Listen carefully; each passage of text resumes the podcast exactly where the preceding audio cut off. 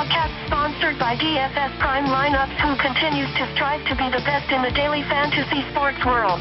Please give our podcast a review and visit our site at www.dfsprimelineups.com and view all of our offerings, from daily cheat sheets daily, weekly, or monthly prime picks for DraftKings or lineups for FanDuel. Take 10% off now with the promo code PRIME10. Now, let's get started with today's podcast and please be aware of the date and time it was posted as there can always be significant breaking news that can impact opinions and strategy.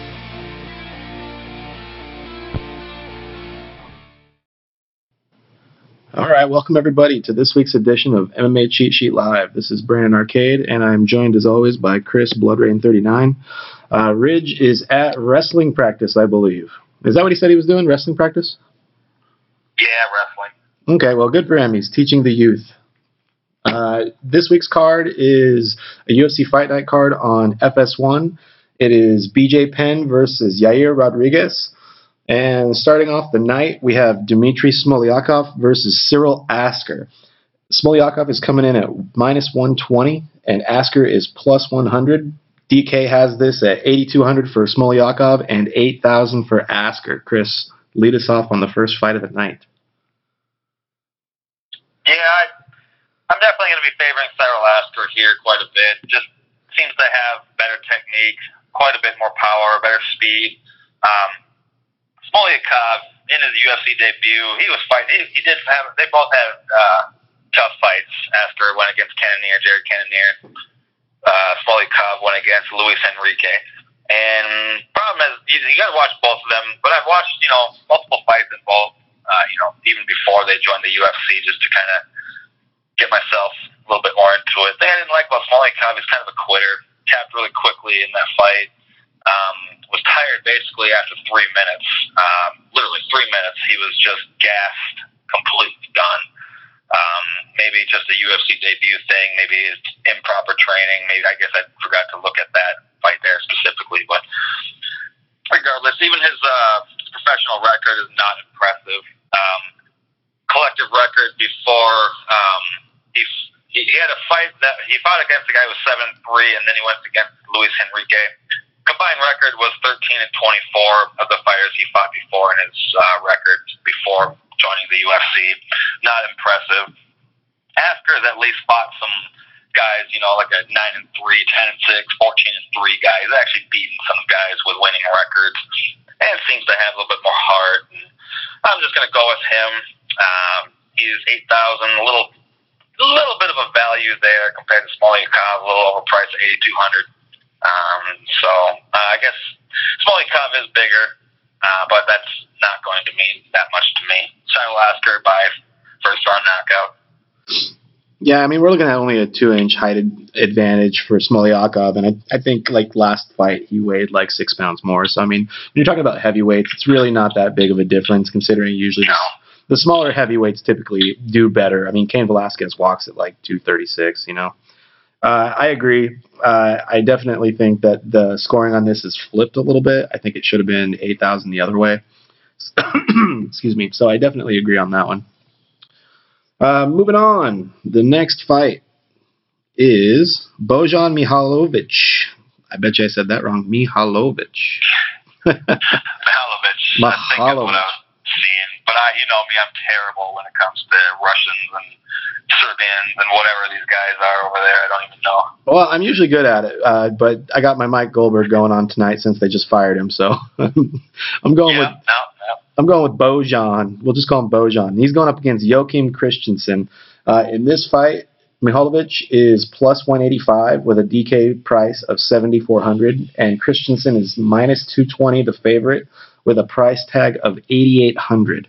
Uh, in this fight, you're talking about two light heavyweights that used to be heavy or that used to be heavyweights.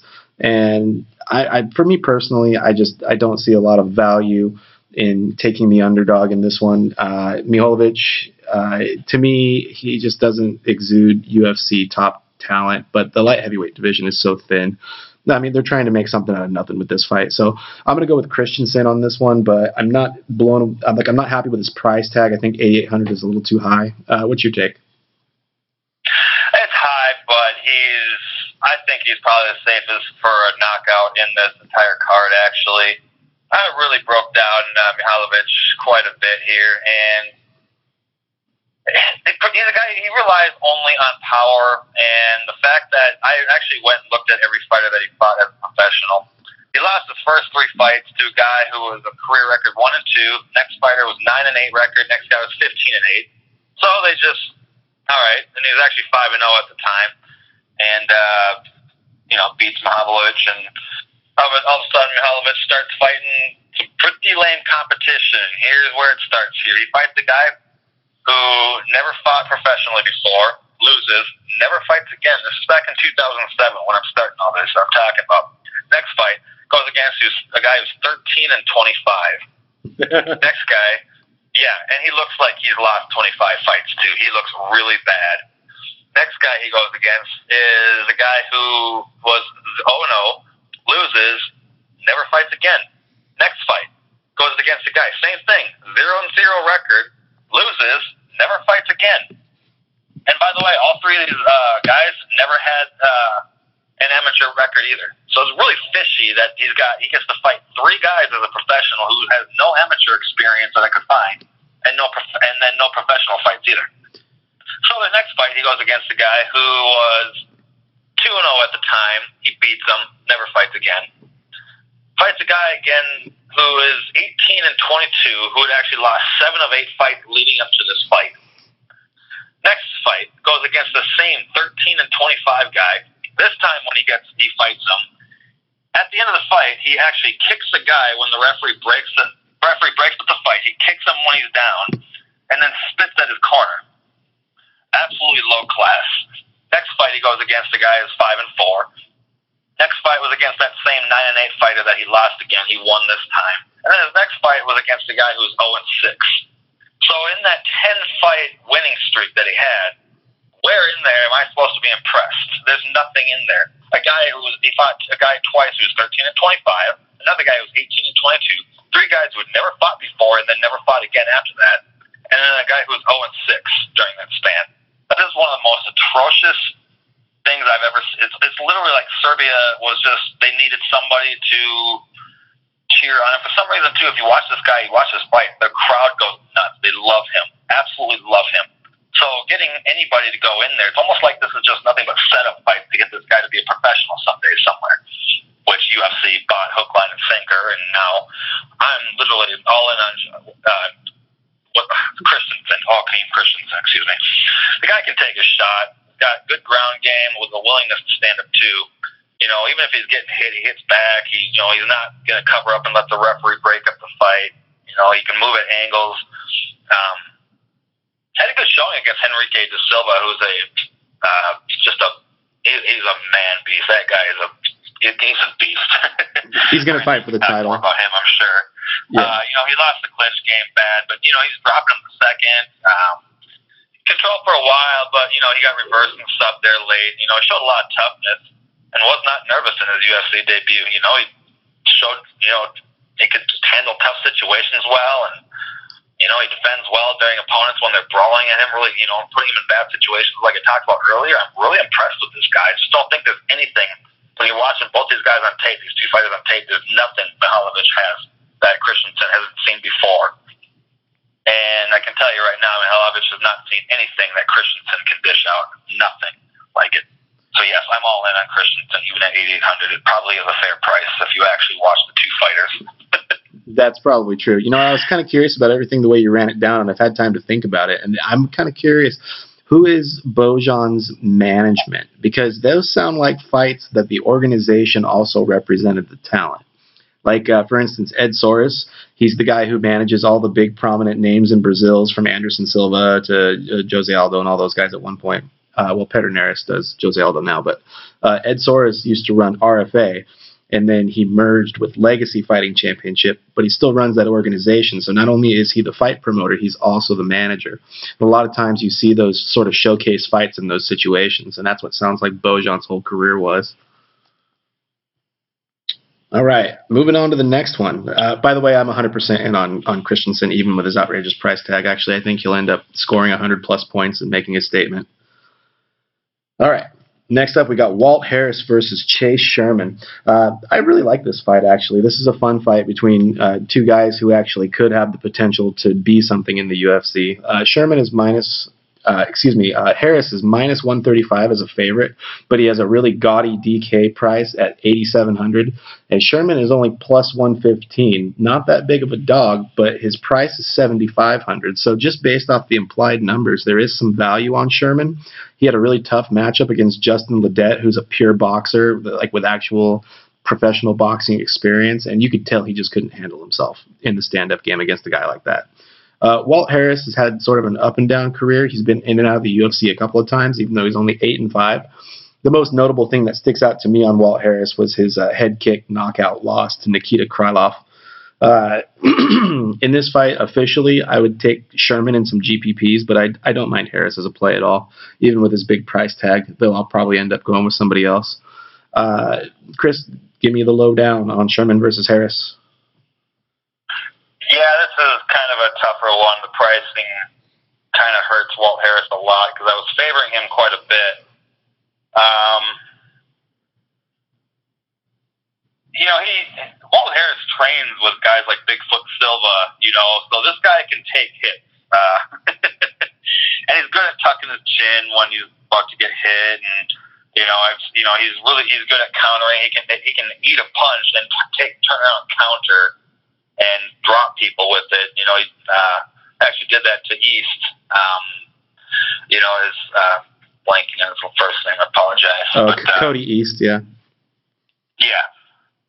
So I know he seems to be improving in every fight too. You know, and he's working. He works with American Top Team, and a lot of those guys who really, who really are true prospects who work with American Top Team, they do progress in each fight. Um, I would like to see more pressure from him if he pressures Chase Sherman, stalks him, has no fear, and does what he's supposed to do, I think he takes this pretty easily. Uh, Chase Sherman, I don't know. He, I know it was against Ledet, but even some other fights, he's pretty easy to counter against. Um, you know, he's got good leg kicks, but again, it's his head movement. He doesn't have the greatest head movement. So when he's swinging at people, he leaves himself. He gets, he just does. He gets countered quite a bit.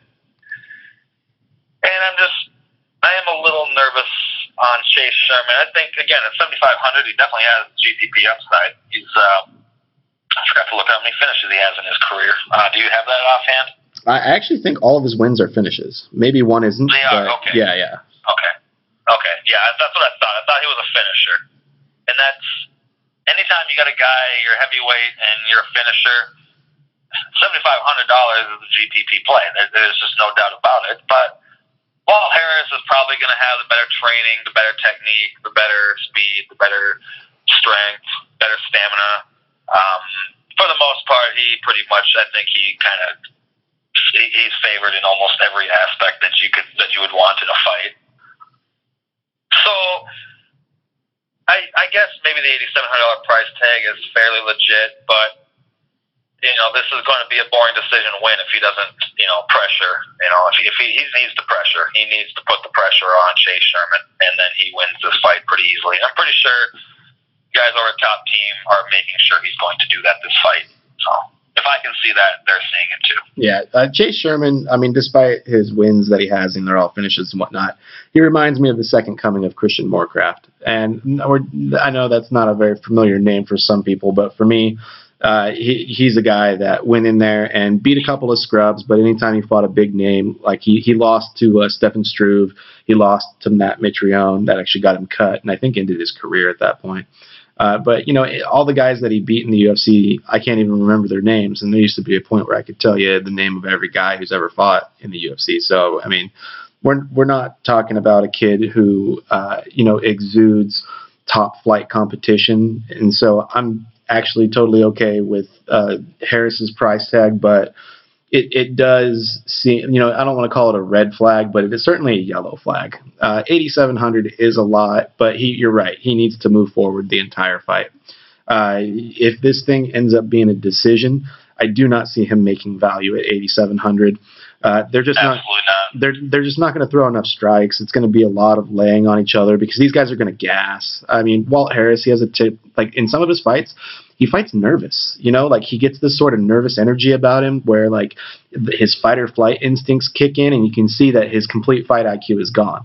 He's just in Yeah. there, you know, like he disappears from all of his training, and he's just trying to survive. And that's not going to win him this fight. So I, I really hope that he comes with that game plan that you were talking about. He really needs to, you know, rely on his training and not on his instincts. It's kind of the opposite of Cowboy Cerrone. Exactly. No, actually, the first thing I wrote down was sloppy technique at times, great technique at times. So, anyways, All right, moving on. Uh, the next fight of the night is laughable at best. Uh, this is sort of a filler fight, which uh, I wish they would stop doing this in the UFC. But we're talking about Jocelyn Jones Lybarger versus Nina Ansaroff. And the most credible thing about this entire fight is the fact that Nina Ansaroff is the champ Amanda Nunes' girlfriend. Uh, outside of that one fun little fact, there really isn't a whole lot to go off of this fight. Uh, you can't really find a Vegas odds on it, and DK has it priced at 8,100 across the board. But we're talking about two rudimentary 500 at best fighters. Uh, it, you know, other than the fact that they're 115 pound straw weights, there will be some volume. It's just not going to be impressive. Uh, I am totally fine with people who want to go 100% on Ansaroff, but considering there's another 8100 matchup that's between two flyweights, I, I would fade this fight completely, in my opinion. Uh, what do you got on this one? I Ansaroff just does things to that makes it really hard to cat to want to put her in a lineup. I don't know. I just I don't like her very much. However, in this fight, there's no comparison when it comes to power and speed.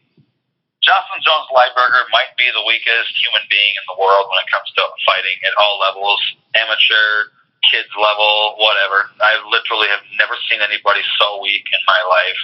Um, Torres could hit her at will.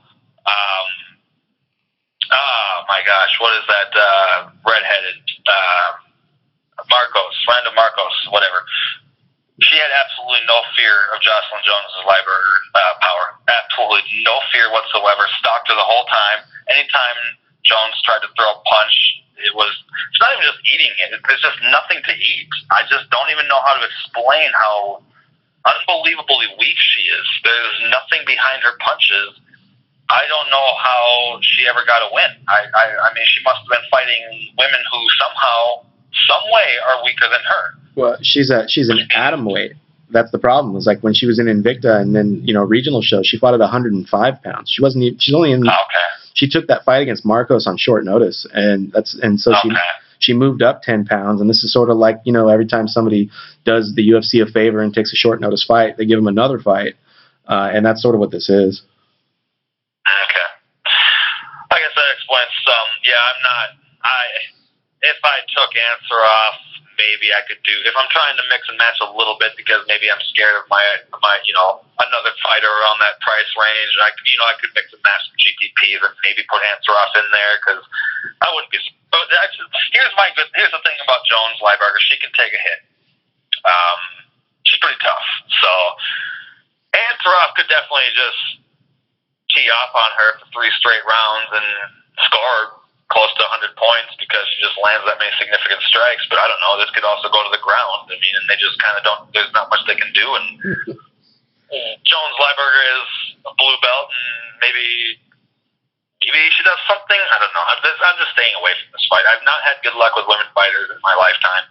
I'm not gonna try to even roster either one of these two, except for again maybe if I'm making a few extra lineups, maybe Ansaroff. I, I yuck, yuck. Let's move on, please. Yeah. Uh, oh, here's one fun fact I guess I can say about uh, Lybarger real, real quick. Uh, she has a twin sister who also fights, and neither of them made the cut for that season of TUF. All right, moving on. We've got Devin Powell, the second guy on this card who comes from the Dana White show looking for a fight. Uh, he has an 8 and 1 record. He is priced at plus 190, and he has a very tiny price tag of 7,200, one of the lowest on the card. He's going up against a relative enigma in fighting, Drakkar Klose, who has a 6 0 1 record and is priced at nine thousand. Vegas has him at minus two twenty five. Uh, he's coming out of the MMA Lab Academy, which is where uh, Benson Henderson trains and a couple other guys uh, that have been in the UFC and Bellator. I'm really surprised that Drakkar Klose came in with such a big price tag. I really thought he was going to be a sleeper and we were going to get some extra value there, but they just blew his price tag out of the water. And so it kind of scares me a little bit. I was totally on Klose uh, before pricing came out, but now that pricing has come out, I feel like Powell is severely undervalued. Uh, I'm still probably leaning towards Klose to win the fight. How, I'm not sure, but Powell has some serious implied value. Uh, what do you think of this fight? Even before pricing came out, before I looked at Vegas odds, I actually thought Devin Powell had a pretty good chance of winning this fight. So the fact that I get him at 7,200, this is a guy that I'm pretty darn high on, is unbelievable to me. Um, I, I'm just shocked at this price. When I saw that price, I got pretty giddy. I'm not going to lie. I got pretty giddy. I really like Devin Powell's ability. This guy works very hard. He's extremely dedicated. He has literally dedicated his life to martial arts. Not that other fighters don't, but this guy just has a hunger for it that you, you can't teach this type of hunger that he has. And he's got a good Brazilian jiu-jitsu and boxing background to go with it. You know, he starts very fast in all his fights. Great ground, game. He's able to weather storms too. He's extremely tough. Um, he's got good elbows. Uh, you know, he's and elbows is my, you know, if you've listened to podcasts before in the past, you know, elbows are probably my favorite weapon next to leg kicks. Yeah, I and, think I think we like to say elbows just as much as we like to say Dong Young Kim. dong dong dong dong dong Young Kim. yeah, I know. I. But again, when you're talking about Drakkar Klose training with Benson Henderson at MMA Lab, that is a very good school, and maybe like the third favorite thing we like to talk about is where a person trains at. That is huge it in, matters. in the UFC. It's well that. Oh, I said it matters. It definitely does. It does. I mean, there are few. There are v- I, very few guys that can come from nowhere camps and win. I mean, the biggest ones that stick out is Conor McGregor and uh, Demetrious Johnson. They both have pretty much their own camp. But I mean, look at the rest of them. I mean, we're talking about the Ronda Rouseys of the UFC. oh, geez, yeah. Anyway, keep going. No, that's why. That's the only reason that gives me concern is when you have that type of coaching. Those coaches find everything, everything. Uh, they they are viewing every single every tape that Powell ever had. They are dissecting. Not that Powell's trainers don't do the same thing, but there's a reason why MMA Lab gets the best fighters or gets some of the best fighters, and why fighters stay there. I mean, this, there is a reason for it. They, you know, the best is the best. It's it makes it very tough, and you know, and Drakkar Klose, another one, good ground game, very good stand up, crisp, clean punches, just another very good technical fighter. These are so. This is a. I'm not, again. This is a shocking price right here. Nine thousand seventy two hundred. I was again. It's not leaning. I'm not crazy high on Powell. Like I think he's just going to dominate, but I was given, I was leaning a little more towards Powell, like in the 55 to 60 to 40 range, you know, 35 40 range, and it's uh, 7200. Even if this fight goes the distance and he loses, he's probably going to at least give us the you know enough points, 30 40 points to. Hey, that's great. You know, I think one of the best fighters that we're really high on. And if you're just trying to do a cash lineup where you're just simply trying to cash and take out 50% of the competition, this is a guy I think that can help you roster the expensive fighters you're going to need. I think, despite the fact that these are two guys that no one knows about, this could be a fight of the year contender. Like everything that you're saying and what I believe as well, like this fight is much closer than people are giving it credit for.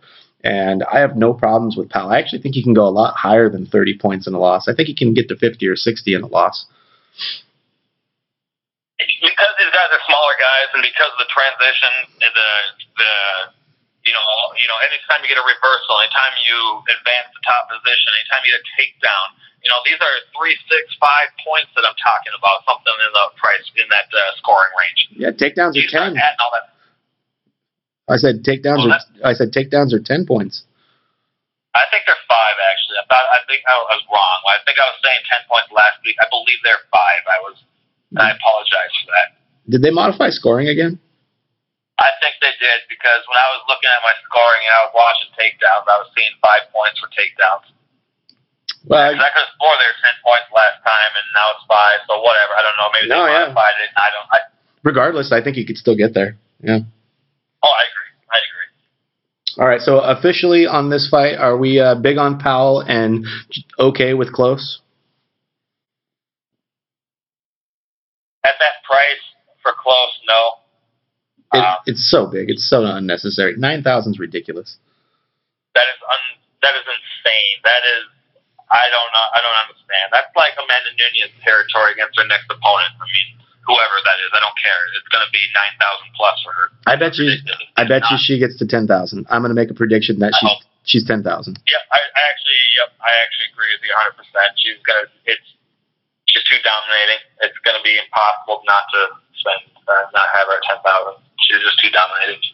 All right. Mo- moving on is the most controversial fight, uh, I think, which is. Uh, let me see here. I don't want to get my statistics wrong when I run this down. I'm talking about Tony Martin versus Alex White. Uh, it's pretty obvious that Alex White is moving up in weight, and Tony Martin is an outstanding prospect, though he's had some really tough fights since he joined the UFC. Uh, Martin, however, is minus 280 with an 8,900 price tag, and White is plus 230 with a 7,300 price tag. Uh, I think White moving up in weight is a good thing, and I think that him fighting a guy like Tony Martin is a bad thing. However, I think that these pricing uh, and scoring is just a little off. I, I think White should have been closer to like 7,700, and Martin should have been down to like 8,400. But uh, that does imply that there's some value on White, though I think Tony Martin might still have enough in the tank, the better cardio to actually win this fight. I just, I really like Alex White as a competitor. I like the way he moves, I like the way he strikes. You know, he's kind of like a bigger version of Dominick Cruz, you know, save the last Dominick Cruz fight. Uh, what's your take on this one? I agree. I love Alex White. Um, another really shocking price tag here. This is I don't want to call it grappler versus striker here, um, but you know Tony Martin, eh, he's gonna he's gonna look to be you know he, he's a sub guy. You know, eight submission wins, and ten victories. Obviously, he's a sub guy and very good ground game to go with it. One thing I noticed, he struggles very badly against leg kicks. He doesn't. He's not as good on his feet as you would like him to be. Maybe training with American Top Team over there again, another top school that we like. Start ringing a bell every time we say that. Um, or take a shot. Yeah, take a shot next time. yeah, right. Uh, anyways, again, a great school that he's. with. I'm, I'm sure that they're working with the guy, improving on his game and making him, you know, better, so he learns how to check leg kicks a little bit better. Because Alex White, like you were talking about, he's a good striker. Um, he's got great angles, moves around the cage well. Um, utilizes his distance really well too, and he mixes in all sorts of kicks and punches. I mean, he's got a lot of weapons.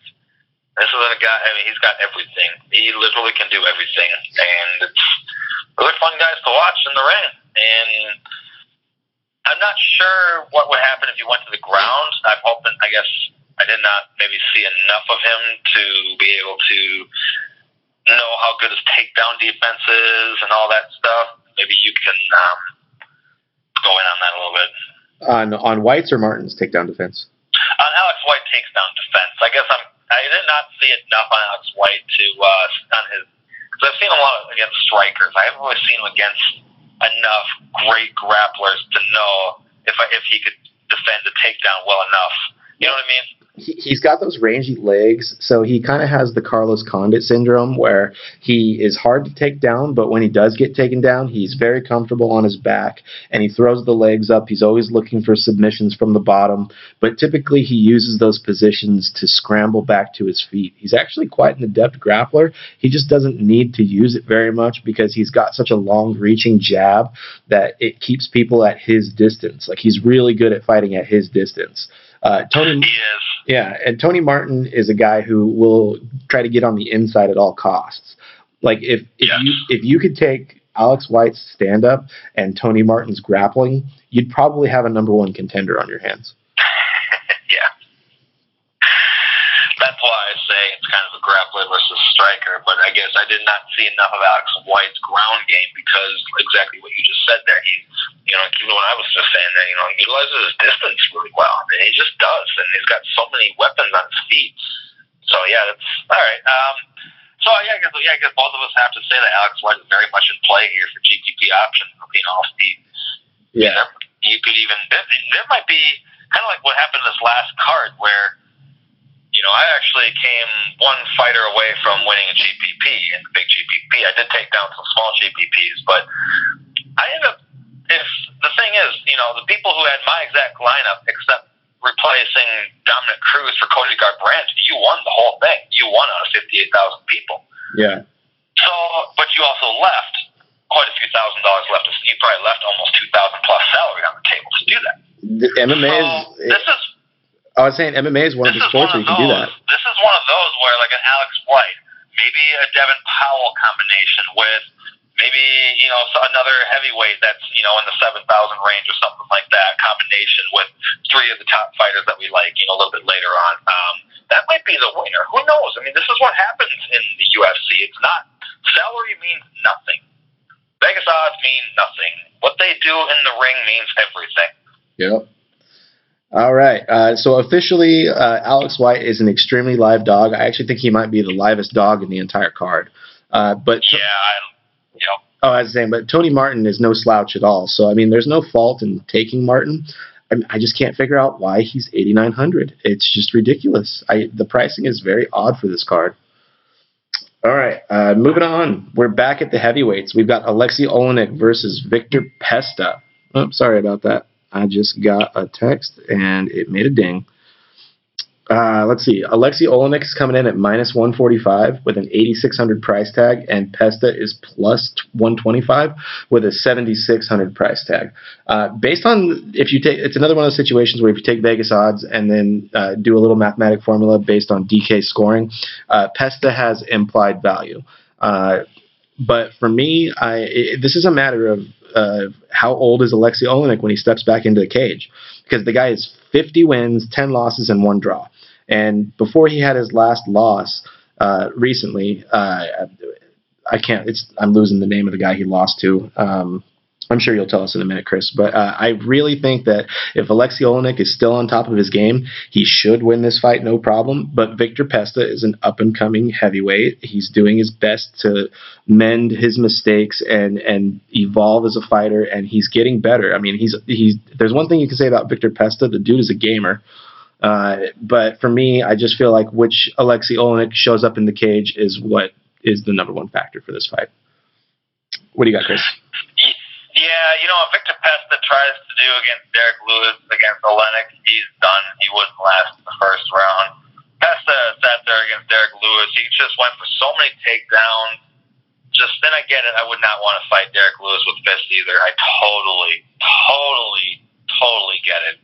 Uh, It's true. Dude's got heart. He, he can take a beating. He's got a lot of heart, but he seemed to have a lot of. He had some accuracy problems against Tybura in his last fight.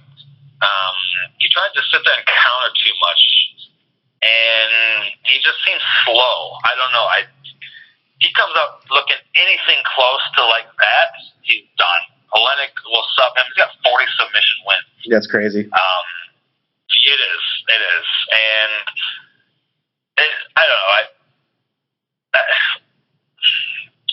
yeah, you're right about the age thing. You always wonder when it's going to be that time he finally slows down and just that's it because it happens overnight for a fighter. That's it. They're done.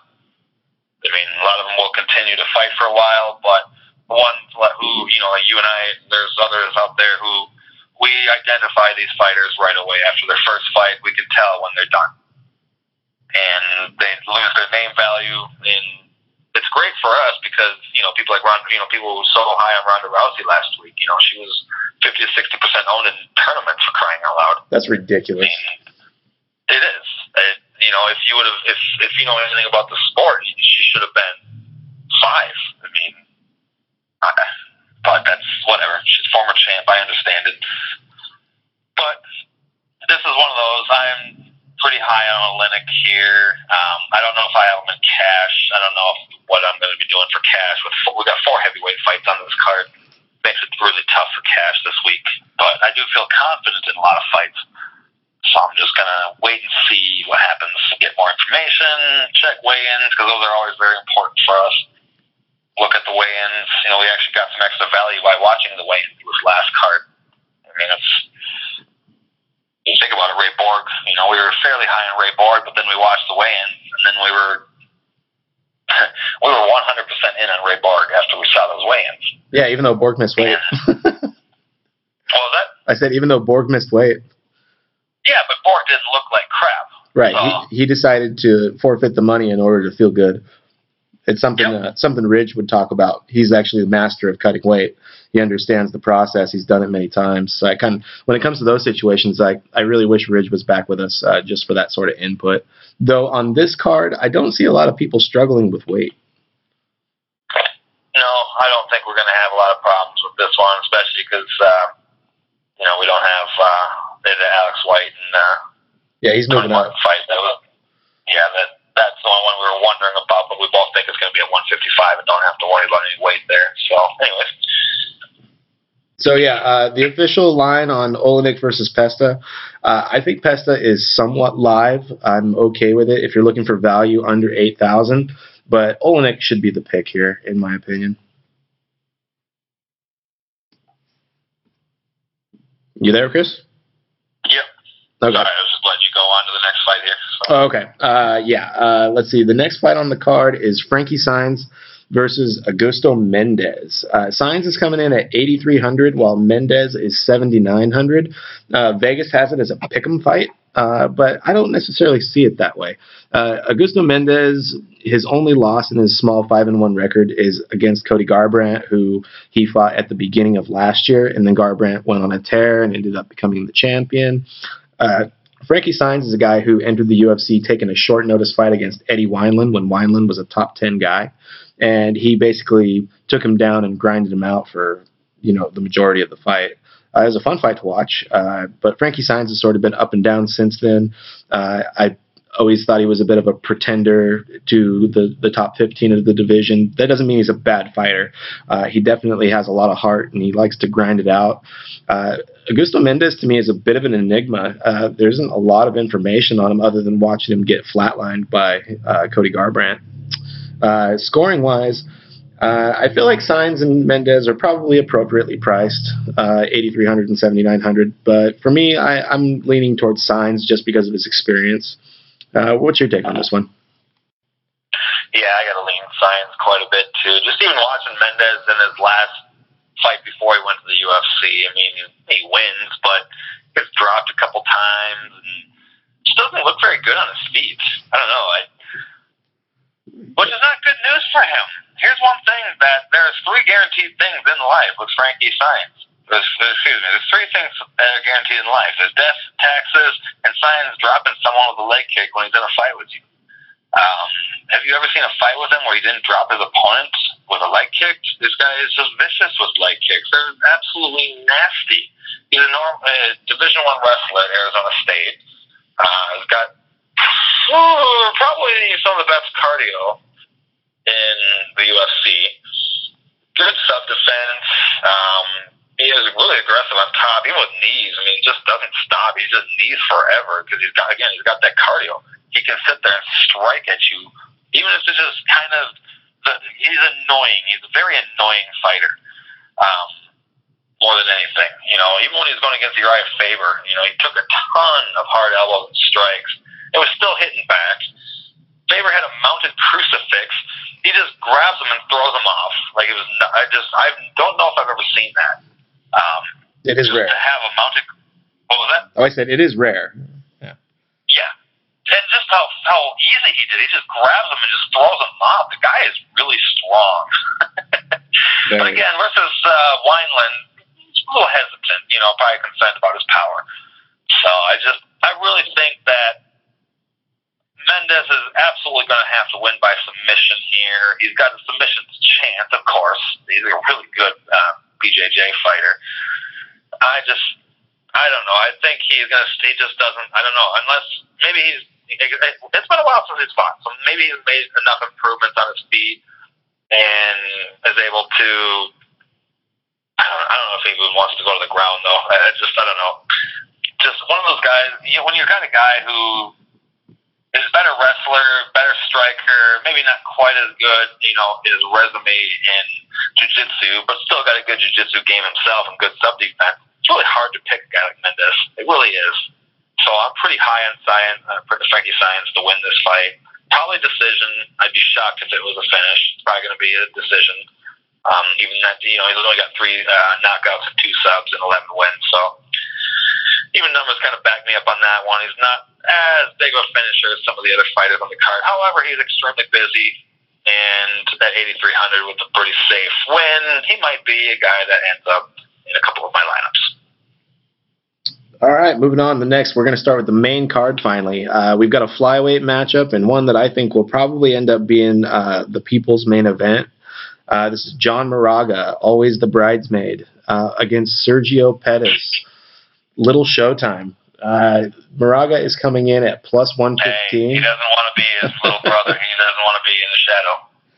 Well, that's too bad for him because that's what he's going to be until he gets. that's what he just. That's he- hard to interrupt. No, he's got to beat Moraga, and then he's got to beat like two or three more guys at the top of that division and get a title shot before he gets out of his brother's shadow. I mean, look how long it took Nate Diaz to stop being called Nick's little brother. I mean, now he's one of the highest paid fighters in the organization. It's crazy, but he can do it. Uh, Pettis is minus 135. I'm actually blown away that he's the favorite. Uh, on in terms of DK scoring, they both got both these guys at 8100. This is the other 81-81 matchup. But I know uh, you're big on Pettis, but for me, Moraga has just faced better competition. He's fared well against better competition. He knows what it's like to be in with the absolute best fighter in the world. Uh, he didn't win, but he was definitely a game opponent. that fight came way too early in his career. He should not have fought DJ. He should be fighting DJ like after this fight instead of back then. Uh, for me, I just think Moraga has enough tools overall in fights at an elevated level to Sergio Pettis. Uh, I thought Sergio Pettis entered the UFC prematurely. Uh, I thought that he should have, you know, definitely gotten a couple of key wins under his belt. Maybe fought a guy like uh, Bibulatov, who fights over in uh, World Series of Fighting. He's their champ over there. You know, Pettis just didn't do enough before he entered the UFC, and he's sort of had an, even though he's 14 and two, he's had sort of an up and down run. I mean, he lost to Ryan Benoit, who's a gamer, but you shouldn't be losing to Ryan Benoit when you're a Pettis. It just doesn't make any sense to me. Uh, I'm totally fine with the way scoring ended up. It does give value to Pettis, and it makes it okay to pick him. But for me, I think Moraga has the tools to win this fight. Uh, what's your take? You know, losing to Benoit, you know, he Pettis dominated him, and he got caught. Um, every young fighter is going to go through those situations, and I think the kid has just gone through enough. I think he's, you know, he's had his couple of losses. He's had his, you know, he, he kind of understands now what he needs to do to be himself. Um, and he, I don't know, he, he, he, got a little trouble in his last fight against Chris Cariaso. Um, you know, kind of had a in the end of the fight there. He kind of had got caught in a heel lock there, but the fight ended and he was fine. Won away, you know, walked away with a decision victory, and pretty much dominated him too. And again, this is a lot less competition than what Moraga has fought, and I get that, but. Sometimes I just have to sit back and just watch the two side by side, compare speed, compare power, compare everything that's happening right now. Moraga looked really bad in his last fight. I that was an awful, awful fight. Um, I wow, that was bad. Got countered a ton. Wasn't throwing combinations. Um, just he wasn't busy, which is really weird because he's usually got another guy good cardio. He's another Arizona State wrestler. You know, he comes to fight. I mean, this is normally the thing on this guy. He just comes to fight. Good cardio um, good leg kicks and just kicks in general. You know, takedown defense was a little suspect against some of the top fighters, but that's top fighters. That's you know that that's really not fair to beat them up for that when you're going against number one, number two, number three ranked fighters in the world. Um, but yeah, I'm still favoring Pettis in this. It's more of a 60-40 uh, favoring of Sergio Pettis right now. Um, that's that's where I'm at right now on, on Pettis, and yeah. All right. Uh, ne- next fight on the main card Uh, this this is another one that has very intriguing scoring to me, or excuse me, pricing. Uh, we've got Court McGee versus Ben Saunders. Both guys are minus 110. It's a total pick 'em fight, but McGee is priced at 7,800 and Saunders is priced at 8,400. So if you were big on Saunders, then he just sort of had some of his juice sucked out. Whereas Court McGee, to me, who's a he's a uh, an outstanding uh, conditioned athlete. Uh, you know, typically uh, he he likes to grind people out. He rarely has weight cutting issues. He's got a ton of heart, and I, it's hard to knock him out. I mean, this guy has a win over Robert Whitaker. You know, that's like a really big accomplishment in this day and age. Uh, this big problem is he's missed a lot of time. Uh, he had some injuries. He sat out for a long time. He's finally back. Uh, I, and whereas Ben Saunders has been sort of a journeyman, hopped over to Bellator, beat a couple of good guys, lost to their best guys, got back into the UFC. Uh, you know, basically on a short notice fight. I believe it was against uh, Josh Burkman. For me personally, I like Court McGee to win this fight in a grinding decision, but that doesn't mean Ben Saunders can't catch him. Uh, you don't see Court McGee get submitted but that doesn't mean Saunders can't do it. I mean, the guy has a gogoplata on his resume. I, mean, I think he might have two actually. It's crazy how he comes out of nowhere with that stuff. Uh, for me, I'm officially on McGee because of his value and his price. Uh, how about you? Yeah, this is another fight where we differ on quite a bit. Um, I'm pretty high on Ben Saunders actually, and kind of feel they got the pricing right. Um, reason I say that is I just I'm seeing some weaknesses in McGee that do not favor him in this fight very well. I think Ben Saunders' strengths are going to hurt McGee's weaknesses too much. Um, ben Saunders is extremely accurate with his strikes, and one thing McGee is very susceptible to is good striker.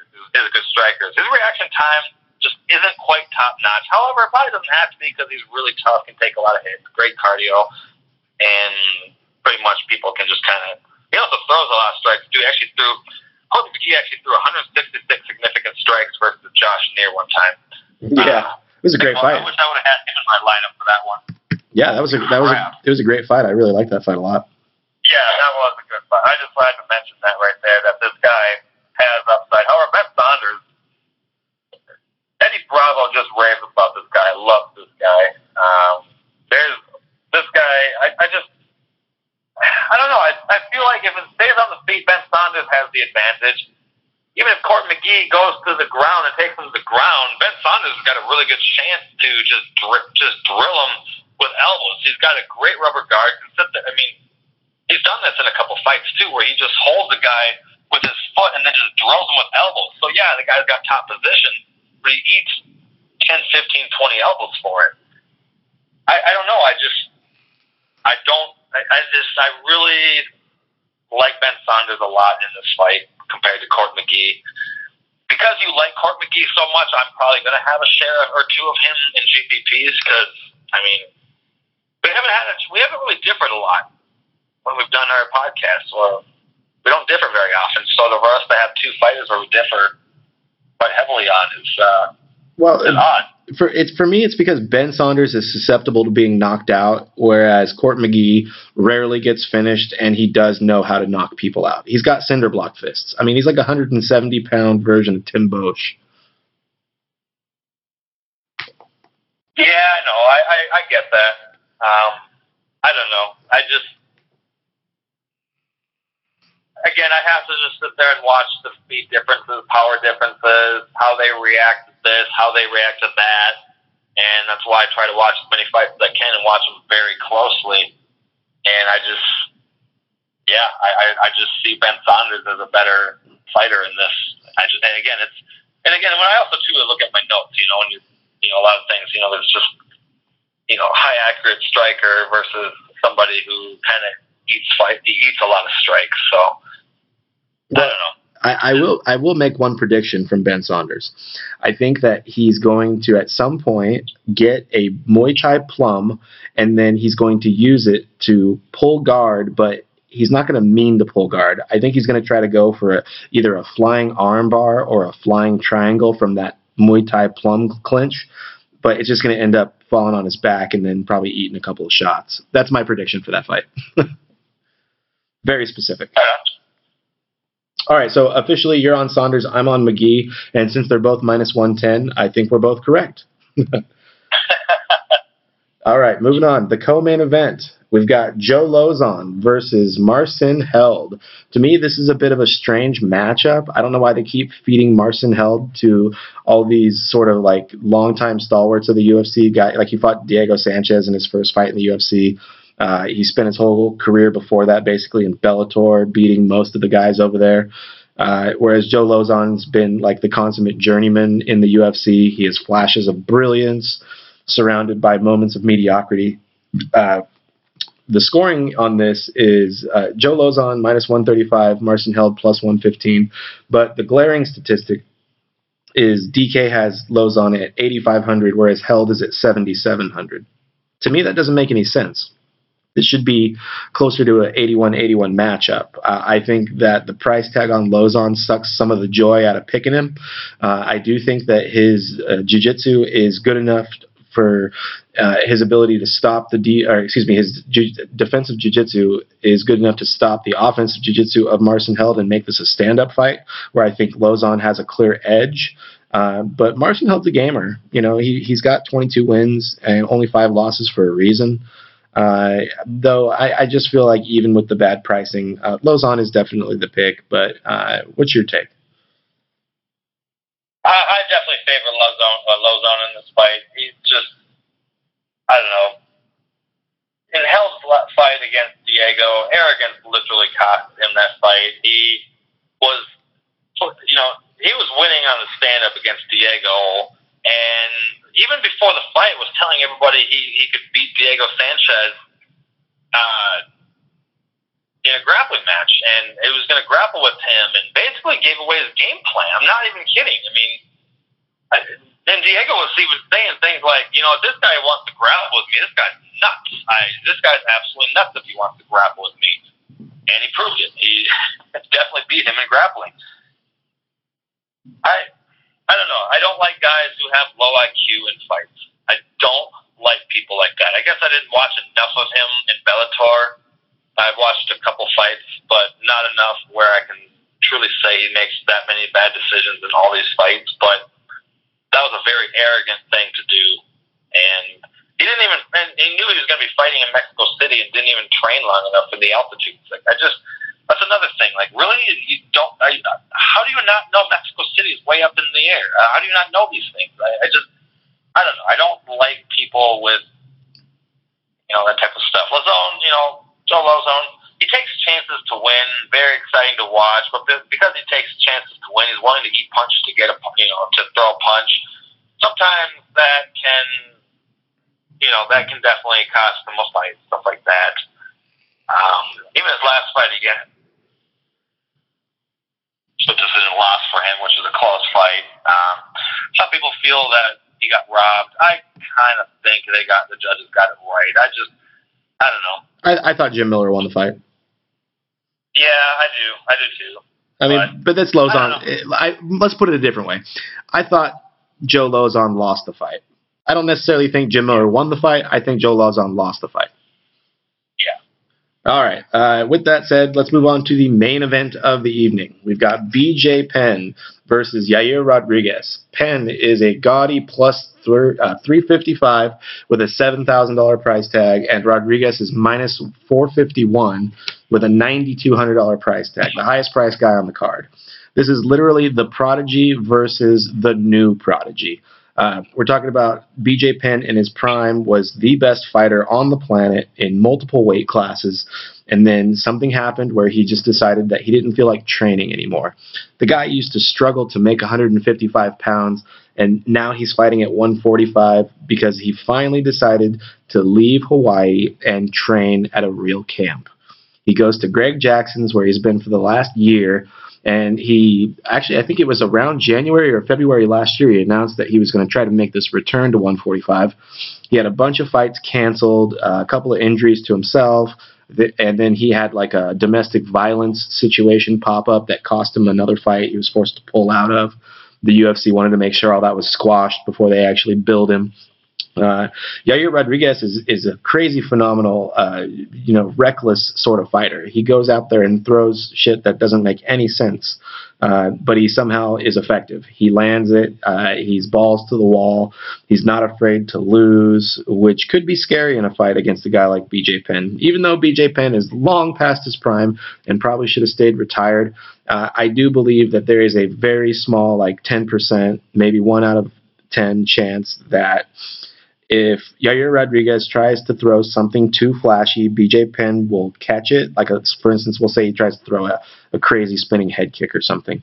BJ Penn still has the capability to catch that maneuver, take him to the ground, and secure a limb. You know, he his best sport outside of MMA itself, his best singular sport is jiu-jitsu. He fell in love with his boxing, and it ended up catching, or it ended up costing him the majority of his career at that point. Uh, I mean, just go back and, and look at all three fights with Frankie Edgar. The guy never evolved. It was the the worst display of talent wasted I've ever seen. Uh, whereas Yair Rodriguez, to me, he just he might be too young for a fight like this. That doesn't mean he can't live up to it and rise to the occasion. But for me, this isn't. It's, it's a more interesting matchup than Price says. Uh, what do you got on this fight?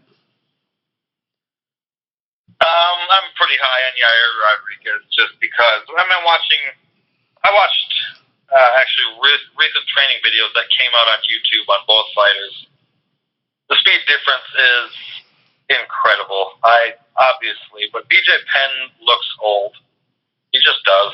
He just looks old. He just I don't know. I it's I it's hard to have confidence in a guy who looks that slow, that old I, I don't. I, I can't pick him. There's no way I can pick him. Yeah, he's chance. Sure, Rodriguez goes for something stupid, ends up on his back, and BJ Penn gets on top of him and secures a limb and wins by submission. Sure, of course. I mean, it's a fight. Anything can happen in a fight. Just hard to pick a guy when it's that with that type of speed difference. It, it's really hard. I, I was really grasping at straws. I did I did clarify one out of ten chance. Yeah, I know. I know. I know. I'm. I don't know if I want to give him that. I, I last last fight card I said uh, I was ninety seven three on Amanda Nunes. This one I might be ninety three seven. Yair Rodriguez. I don't know. Yeah, I, I have no problems with uh, anyone being huge on Yair, even with his number one overall price tag. I mean, the kid is a stud. I mean, there's nothing that really sucks in his game, other than he's really easy to take down if you're that kind of a fighter. Like, I'm I'm kind of glad he's fighting. That's the only way I'm glad he's fighting BJ Penn because if he fought like a you know top guy like Chad Mendes, he'd just end up on his back the whole time. Uh, I I don't know. I just maybe I'm a little bit biased here, uh, but I, I grew up watching BJ Penn, so it's really hard for me to watch him take a fight like this. I actually thought he had a better chance when he was booked to fight against Ricardo Lamas, because at least Lamas has taken a couple of ass weapons and knows what it feels like to be on the receiving end of a really really bad sort of beatdown. Uh, that no, Lamas is still a top flight guy, but I just felt like you know Penn had a better chance in that one than this one. Yeah. So, yeah, I got really nothing else to say. So. All right. Yeah. Well, we are rolling up on the one hour mark, and we are done. Uh, officially, we are huge on Rodriguez. Uh, we like Lauzon. We're split on McGee and Saunders. We are slightly split on Moraga and Pettis. Uh, we're both big on Saenz. We're both on Oleinik, uh, and we both really like the price tag on Alex White. Uh, Dwight Powell is a live dog as well at 7,200, and Lybarger Ansaroff is a total shit show. Uh, Harris and Sherman is a fun fight, and we could go either way in GPPs, but we think Harris overall is the guy to pick there. Uh, Mikhailovic versus Christensen is all Christensen all day, and Smoliakov versus Asker is well, I can't even remember what we said, but yeah. Asker is definitely the one. All right, yeah, yeah, big on Asker. I for a split second there, I looked at Smolyakov's name and I was thinking of some completely different guy that looks like Beneil Dariush. That's okay. They all sound the same over there. I don't know how they do it over there. All right, so. And all that, so yeah. Uh, anything you want to add before we go off the air? I am good to go. All right, guys. Keep tuning into the gut room. Keep tuning in DFS Prime lineups. Uh, follow us on Twitter at Brandon Arcade, at BloodRain39, at Ridgers10. Ridge hasn't been with us for a while, but he is still in our hearts and he's still a member of this team. It's just a matter of scheduling. Uh, we all got crazy lives, and I hope you guys have enjoyed us on your drive or during your workout or however you decide to listen to this podcast. Uh, we really appreciate your time, and please give us some feedback. All right, everyone, signing off. Have a wonderful night watching fights. To another podcast sponsored by DFS Prime Lineups. Once again, please give our podcast a review and visit our site at www.dfsprimelineups.com and view all of our offerings. Take 10% off now with the promo code PRIME10. Good luck with your DFS pursuits.